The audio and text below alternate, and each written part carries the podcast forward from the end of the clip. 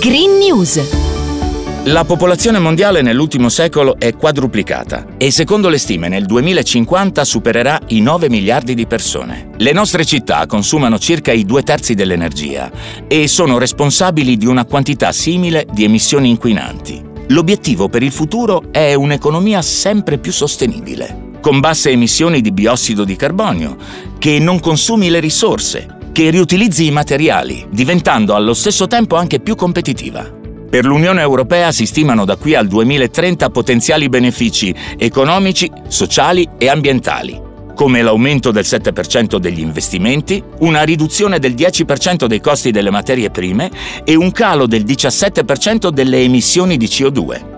Uno dei principali abilitatori dell'economia circolare è il settore energetico. Secondo lo studio Just Evolution 2030, la transizione verso un sistema privo di emissioni potrebbe far crescere entro quell'anno il valore economico del settore energetico europeo, generando in Italia tra 98.000 e 173.000 nuovi posti di lavoro.